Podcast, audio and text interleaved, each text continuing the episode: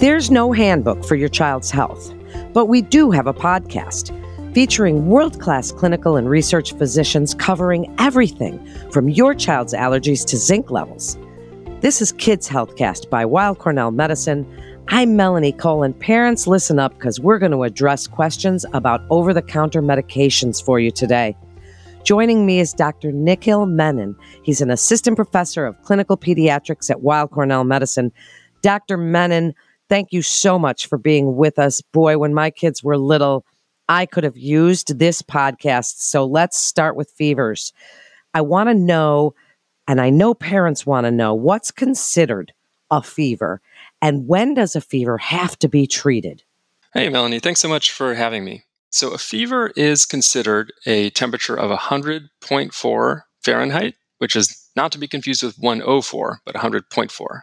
And in Celsius, that's 38 degrees. For children under two months old, we consider fever to be an emergency. So, in those cases for little babies, we say don't treat the fever, but actually take them straight to the ER so that we can make sure that there's no sign of like a serious infection. For kids over two months, it's actually up to you. Fever is part of the normal immune response, so it can actually be argued that in some cases it's helpful. So, in cases where a child is well appearing, there's no medical need to treat the fever, but some children they just don't feel well with the fever. You know, they breathe quickly, they look tired from the fever alone. So for those kids, I always think it's worth treating. If they feel better with the medication, then they're okay. But if you treat the fever and they don't look better, then I think that's a good time to see the doctor. There's also a rare condition called febrile seizures, where some kids actually have a seizure when they have a very high fever. If there's a child who has had a seizure in the past from a fever, we tell parents to treat the fever very aggressively. So in those kids, we always say to treat it. Okay, that was great answer. So let's talk about if we are parents and the kids are uncomfortable from this fever and we want to give them something to make them more comfortable, bring it down a little bit. There's Tylenol, there's Motrin. Parents used to think maybe you alternate them if the fever was really high, like it was a fever from something. But what do we do? Is it Tylenol? Is it Motrin? Because they do different things, but they both can work on the fever to get well. Totally agree. And Tylenol and Motrin are kind of the heavy hitters for us when it comes to fever. But they do have some differences. So Tylenol works for fever and pain, and Tylenol's dosing is typically every four hours.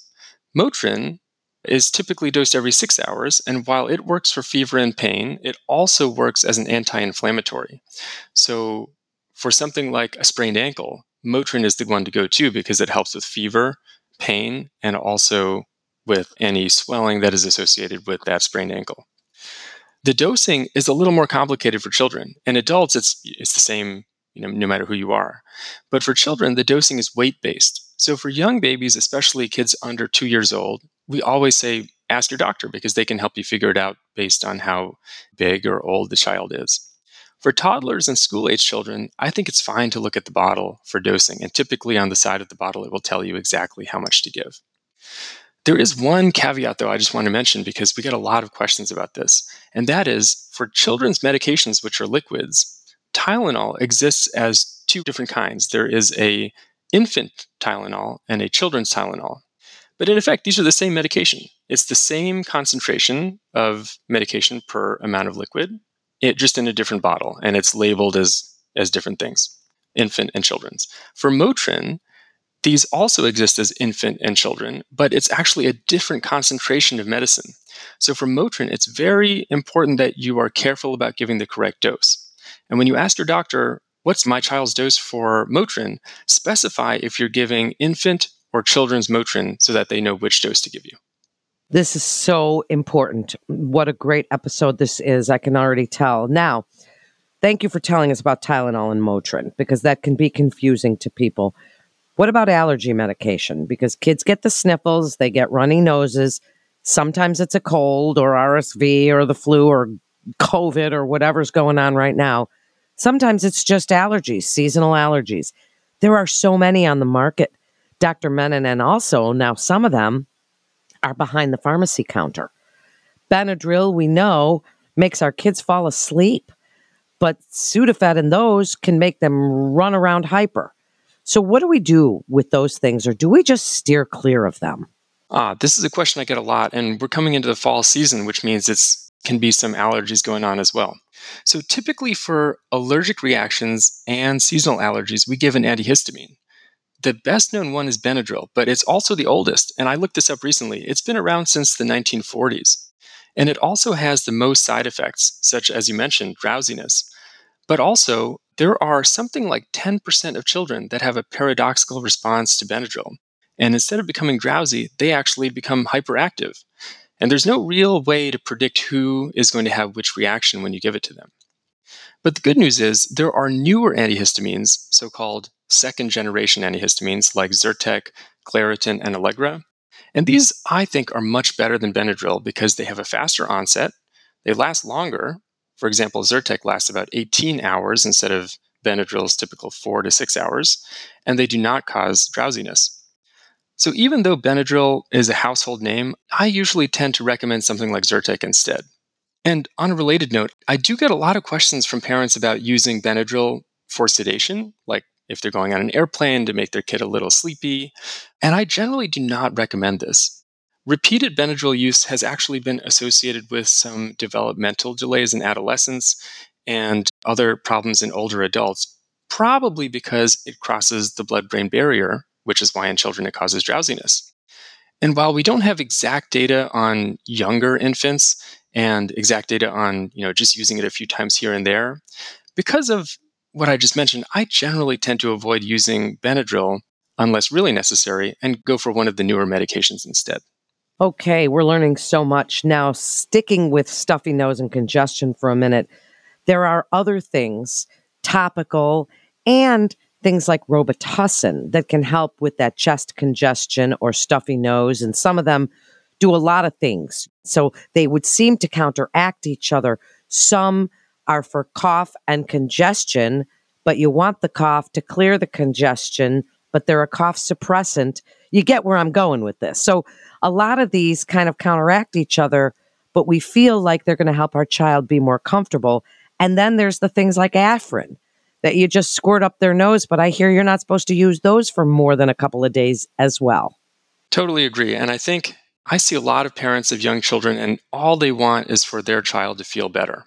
So this is a tough question to answer. And, and you're right, sometimes it can be feel like you're kind of chasing yourself in a circle. But generally, for children younger than something like six years old, we really don't recommend doing any medications like Robitussin or cough medicine, or even the nose sprays like Afrin. This is because we, we just don't have that much data on how effective and safe they are in young children. So, for kids in that age group, we just recommend doing things like supportive care. This can be steam showers, some saline spray or saline drops in the nose, and nasal suction to remove mucus as needed. But for the most part, it's just a waiting game until things get better. There are a couple other medications that can be used in older children and adolescents we get a lot of questions about NyQuil and Dayquil, which really should only be used in children 12 years and older. And these are okay to use, but the important thing to know is that it's called Dayquil, but it actually contains a few separate things, including Tylenol. So if your child has a cold and fever, you cannot give both Dayquil and Tylenol because they'll kind of get too much of the Tylenol component. That's a really important point that you just made. And a lot of parents don't know that because then you're doubling up on the same medication.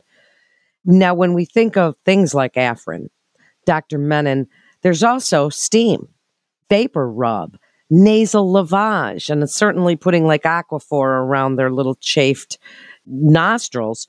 What about things like that? Are we not supposed to use that? Do you like steam and vapor rub better? I generally like the non medicated treatments better for young children. So, yes, I think in general, steam, vapor rub are perfectly fine. For older kids, you can use Afrin for a couple of days. But the problem with Afrin is that while it's a very good medicine, it has a rebound effect when you stop using it if you use it for a long time. So, if you use it for a couple of days, it's fine. But if you use it for a week or two and then stop, the congestion can actually come back even worse than it was when you started. Aquaphor, though, you mentioned, is an amazing treatment that we have, and it works for just about everything. It is perfectly safe for babies of all ages and works really well for dry skin as well as some contact irritation and rashes. There's another over the counter medicine that kind of goes hand in hand, which is hydrocortisone cream over the counter. This is a steroid cream that is anti inflammatory. So we use Aquaphor for dry skin, but if they have eczema or contact irritation, this hydrocortisone 1% can help quite a bit. I think cortisone 1% is not a very strong steroid medicine. And while we gen- we always give a lot of guidance about steroid creams and not using them too much in order to avoid side effects, I think it's perfectly fine to use this for a few days on even young children. But a few tips. One is if you're using it in a kid under a year old, generally best to ask one of us, one of your doctor, just to make sure that it's the right treatment for them. Second, I wouldn't use it more than twice a day. And the third thing is if you need to use it for more than two or three days, I would get in touch with us as well, just to ensure that we're on the right track and treating the right thing. So you're talking about rashes and things, Yes. right? Because babies get all these kinds of rashes, little kids get rashes. I was told back long ago, my kids are older, to mix a little Aquaphor with the hydrocortisone, but I don't know that they made like 1% back then. Or is there a percentage we should look at and be wary of? Or is that okay to mix it with a little Aquaphor to bring it down a little bit?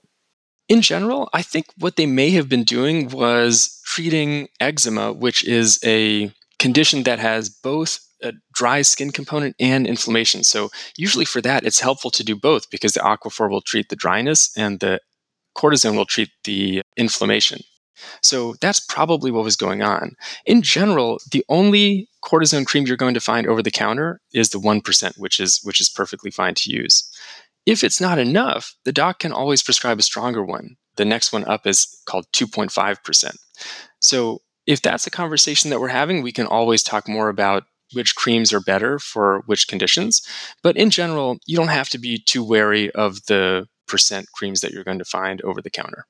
Now, I know we've covered a lot of these over the counter medications. Are there any, Dr. Menon, that we have not covered that you get questions about all the time? I think we covered the typical ones that I get questions about, but there is one thing that I wanted to mention going back to our conversation on Tylenol and Motrin. We do get a lot of questions about whether it's safe to give these together, if you need to alternate, or kind of how to give it if one is not treating the fever enough. So I would say there's no need to alternate if one medication is sufficient to treat the fever. But sometimes, for some children, and especially with high fevers, giving one medication isn't enough. For example, if a fever is 104 and you give Tylenol and it goes down to 102, well, 102 is better than 104, but it's not completely treated. So in those cases, it's perfectly safe to give the other medication or stagger them so that you're kind of giving double coverage. So, for example, if you have a, a 104, you treat it with Tylenol, it comes down to 102. You can then give Motrin even an hour later because they are completely separate medicines and safe to give on top of each other. For some children, we know that they just get high fevers and, and need both in order to get the fever down. So in those cases, I do something called staggering, which means, for example, you could give Tylenol at noon, Motrin at 3, Tylenol at 6, and then Motrin at 9. So that way they're getting something every three hours, but each medication is six hours apart from itself. So that way you're not giving the same medication too close to each other. I know one that we forgot diarrhea. Yes, parents. so kids get diarrhea, Dr. Menon. Of course they do. Do we try and stop that? Of course, we're going to give Pedialyte or electrolyte beverages, and you can reinforce that. But what about, I mean, in the old days, my parents gave us kaopectate. Do we do that anymore? What are we doing? We really don't. For just about every case of diarrhea in kids, as long as it is watery, meaning just kind of water coming out and no blood, and as long as they are able to stay hydrated, we really don't do anything. We just wait and let it run its course. And almost always this resolves without doing anything additional. So my advice for parents is with with these cases, as long as the child can stay hydrated in order to make up for all the fluid that they're losing, it's okay to just kind of watch and wait. If they don't feel like eating solid food, that's okay too. Usually, as soon as the diarrhea resolves, which which is typically within seven days or so, they will make up for all the food that they didn't eat within a couple days. We see it all the time. Yes, they definitely will. And we couldn't finish this podcast without talking about diarrhea, right? Of course, have to. How many times am I going to say that? Anyway, Dr. Menon, you're such a great guest. Do you have some final thoughts for parents on what you want them to know about over the counter medications? And the most important thing, talking to our wonderful pediatricians, the gold standard of healthcare, and what you want us to know about that. Yeah, I think over the counter medications are wonderful implements and can really be a lifesaver. Especially with fever and allergic reactions, they can make children feel so much better. But especially with kids, the dosing can be complicated. So I would say please feel free to send your doc a message just to confirm the dose if you're not sure, and just know that we're here to help. You certainly are. And thank you so much, Dr. Menon, for joining us. Our pediatricians are there to help us raise our kids happy and healthy and safe. And you guys are just rock stars in my book. Thank you so much for joining us. And Weill Cornell Medicine continues to see our patients in person as well as through video visits, and you can be confident of the safety of your appointments at Weill Cornell Medicine. That concludes today's episode of Kids Healthcast. We'd like to invite our audience to download, subscribe, rate, and review Kids Healthcast on Apple Podcasts, Spotify, and Google Podcast. And for more health tips, please visit weillcornell.org and search podcasts. And don't forget to check out Back to Health. We have so many interesting podcasts there as well. I'm Melanie Cole. Thanks so much for joining us today. Back to Health is your source for the latest in health, wellness, and medical care for the whole family. Our team of world renowned physicians at Weill Cornell Medicine are having in depth conversations covering trending health topics, wellness tips, and medical breakthroughs. With the spotlight on our collaborative approach to patient care, the series will present cutting edge treatments, innovative therapies, as well as real life stories that will answer common questions for both patients and their caregivers. Subscribe wherever you listen to podcasts. Also, don't forget to rate us five stars. All information contained in this podcast is intended for informational and educational purposes. The information is not intended nor suited to be a replacement or substitute for professional medical treatment or for professional medical advice relative to a specific medical question or condition. We urge you to always seek the advice of your physician or medical professional with respect to your medical condition or questions. Weill Cornell Medicine makes no warranty, guarantee, or representation as to the accuracy or sufficiency of the information featured in this podcast, and any reliance on such information is done at your own risk. Participants may have consulting, equity, board membership, or other relationships with pharmaceutical, biotech, or device companies unrelated to their role in this podcast. No payments have been made by any company to endorse any treatments, devices, or procedures, and Weill Cornell Medicine does not endorse, approve, or recommend any product, service, or entity mentioned in this podcast. Opinions expressed in this podcast are those of the speaker and do not represent the perspectives of Weill Cornell Medicine as an institution.